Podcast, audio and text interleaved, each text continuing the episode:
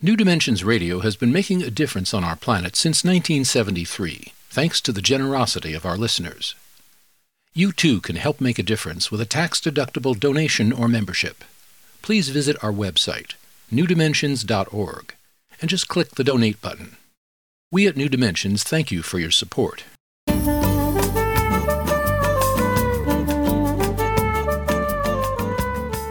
Hello, I'm Justine Willis Toms. Today I'm hosting Kate Marianchild. She's the author of Secrets of the Oak Woodlands Plants and Animals Among California's Oaks.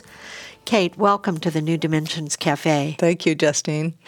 It's grand to have you, and I know that one of your favorite words is topophilia. What does that mean, and why is it a favorite word? Well, topophilia means love of place, or even strong love of place.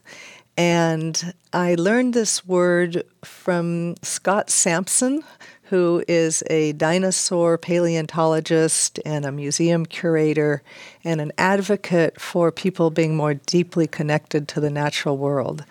And he states in his book, How to Raise a Wild Child, that topophilia is the key to restoring sustainability in the world. He believes that there's actually a genetic bias toward the survival of people who experience topophilia. If you bond with the same place for a number of years in childhood, you will have adaptive advantages for survival. He's kind of thrown the gauntlet out to the science community to say, prove me wrong. This this is what I believe to be true.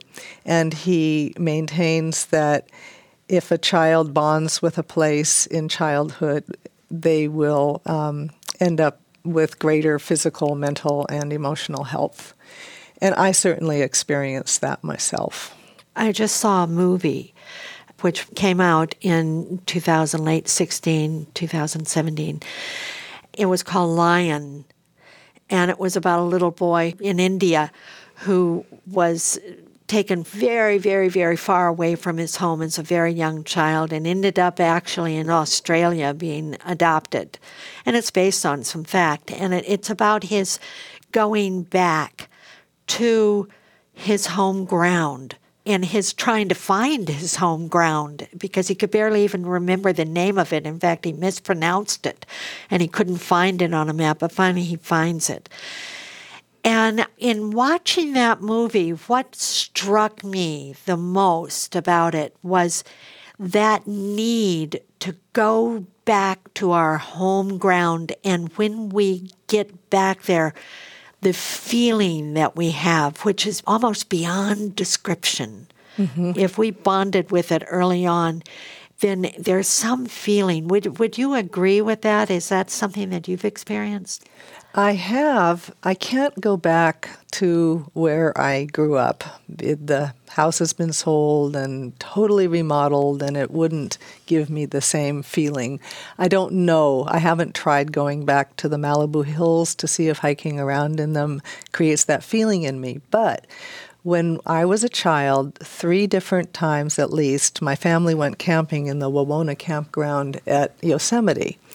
And there was a very special spot where we camped. We were separated from all the other campgrounds, and there was a the the rocks in the river were sculpted with holes that went all the way through, so that you could dive under them and come out the other side. They they were just they were like tunnels, beautiful huh? uh, vertical tunnels mm-hmm. like potholes.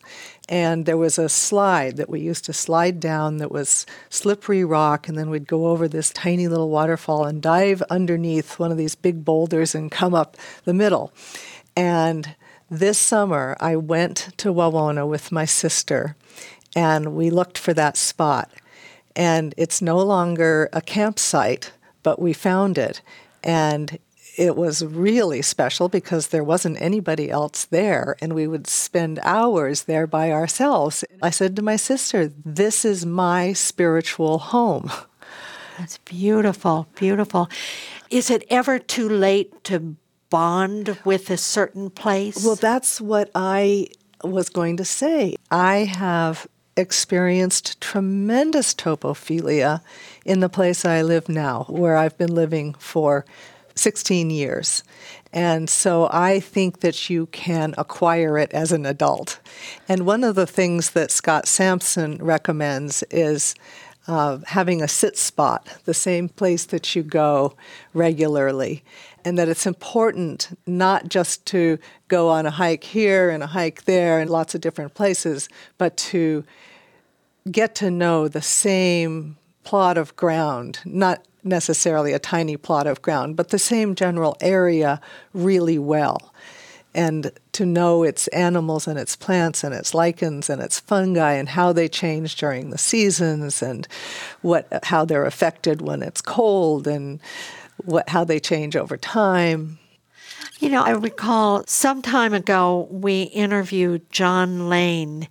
He was from, I believe, South Carolina or northern Georgia and he talked about to take a topo map and to do a one mile radius and to really get to know that landscape in all ways. Know its history, know its ecological history, know the species there, know the weather, know the industry, know the native peoples that were there before. Yeah.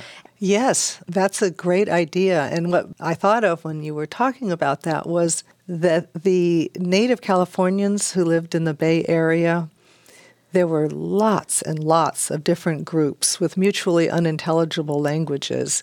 And there were so many that they had very small homelands, they were called. And they had to know their homeland intimately in order to be able to continue living there. They had to know how everything worked together, how the plants and animals depended on each other, how they affected them if they harvested something, for instance, in order to keep everything in balance so that that homeland could continue to sustain them. And that was the ultimate proof of topophilia, I think. Right.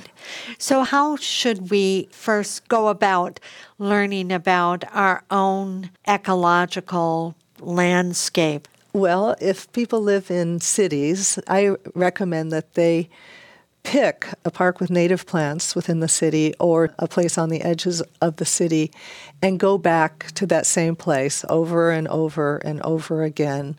Walk it, know its boundaries, walk slowly, and spend some of your time sitting or being still anyway, because it's only when you're still that the birds, for instance, will show themselves again and just start going about their chores, or the squirrels.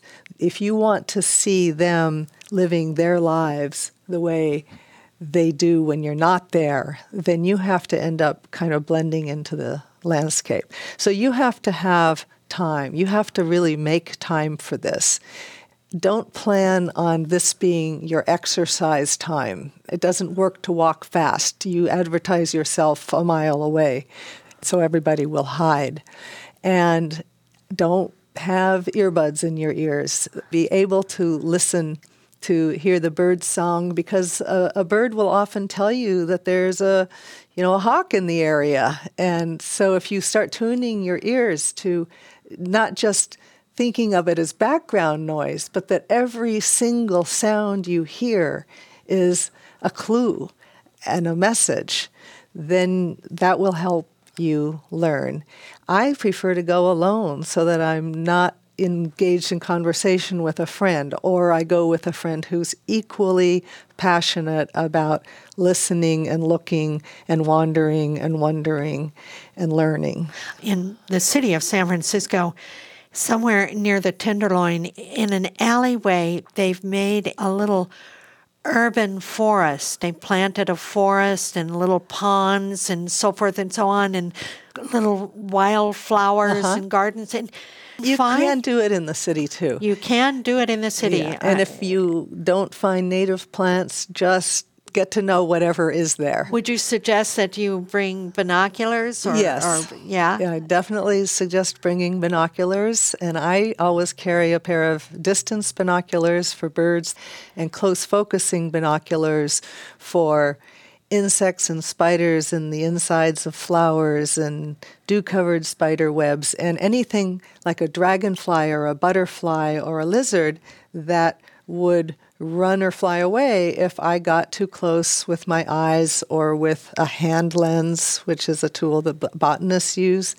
But with close focusing binoculars, you can be standing six feet away or eight feet away and get marvelous detail and and texture and color and sheen. You see things that you just can't see so with it's the really naked eye. Taking the time to really to look and to listen.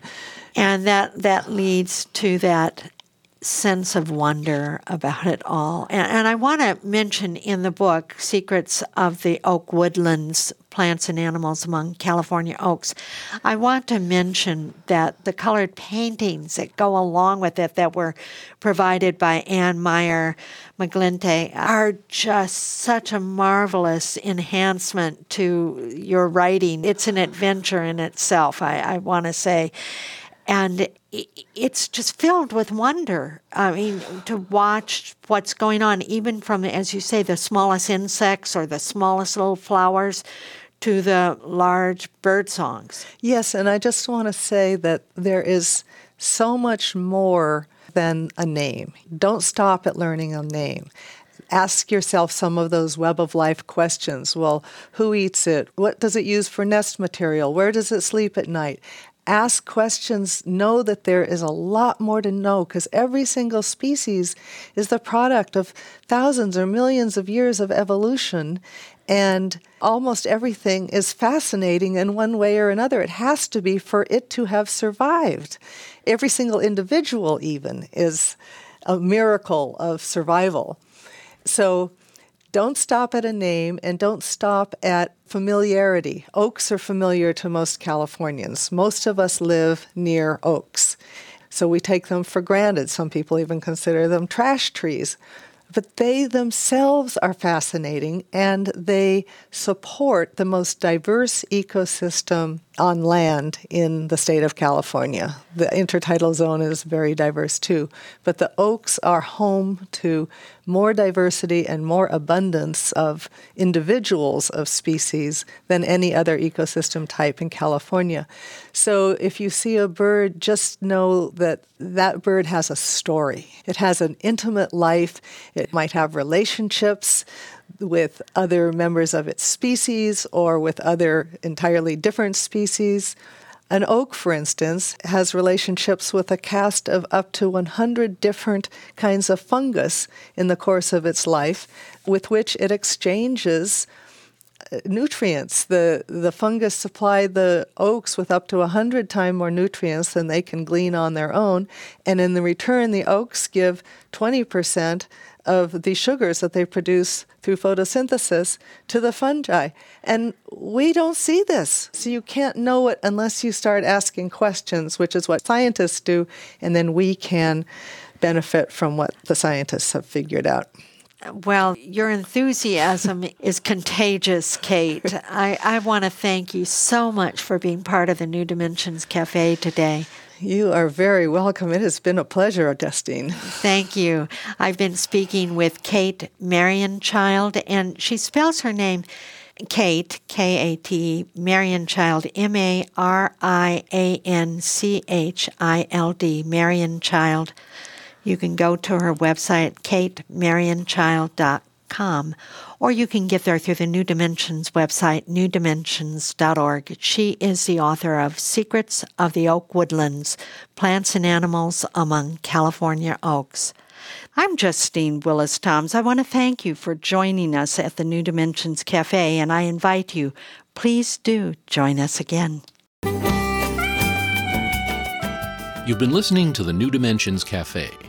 This series of shorter interviews features many of the remarkable guests also featured on our internationally syndicated one hour New Dimensions radio series.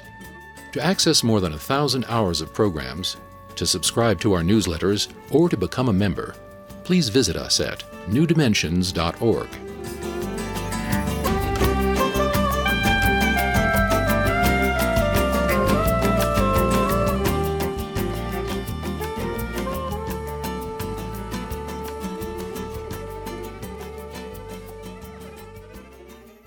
New Dimensions Radio has been making a difference on our planet since 1973, thanks to the generosity of our listeners. You too can help make a difference with a tax-deductible donation or membership. Please visit our website, newdimensions.org, and just click the Donate button. We at New Dimensions thank you for your support.